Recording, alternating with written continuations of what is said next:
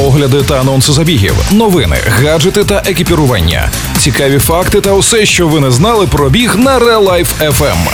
Подкаст Пейсмейкери. Побігли!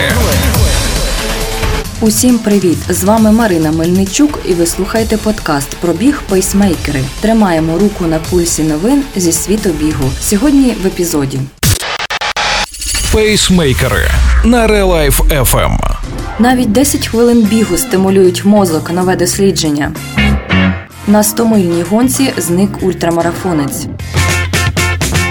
Учені з японського університету з'ясували, що навіть коротка пробіжка позитивно впливає на настрій та когнітивні здібності. Достатньо 10 хвилин бігу підтюпцем для того, щоб стимулювати мозок працювати інтенсивніше. Автори дослідження наголошують, що, хоча досі повністю механізм впливу бігу на мозок не вивчений, пробіжки в цьому плані мають перевагу перед їздою на велосипеді. Біг у порівнянні з педалюванням задіює все тіло, тому саме він покращує пам'ять та здатність здатність до навчання.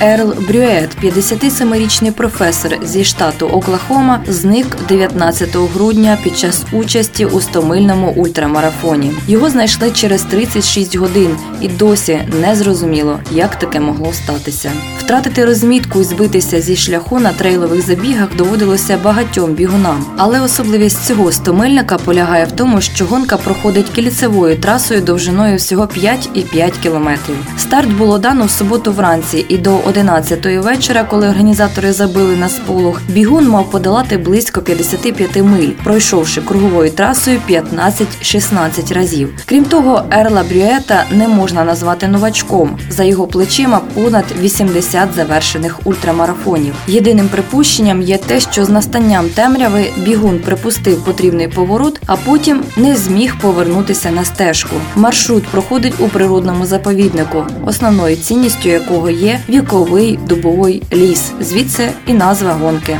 Спочатку організатори шукали зниклого самотужки, але вже вранці в неділю була задіяна поліція. У пошуках брали участь три кінологічні підрозділи: шість усюдиходів, безпілотник, вертоліт, п'ять вершників на конях і безліч добровольців, що прочісували ліс уночі.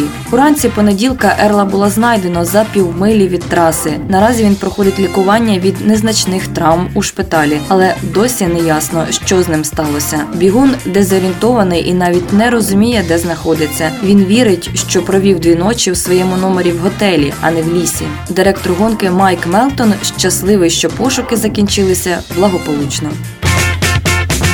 Це були останні новини зі світу бігу від пейсмейкерів. Для вас їх підготувала Марина Мельничук.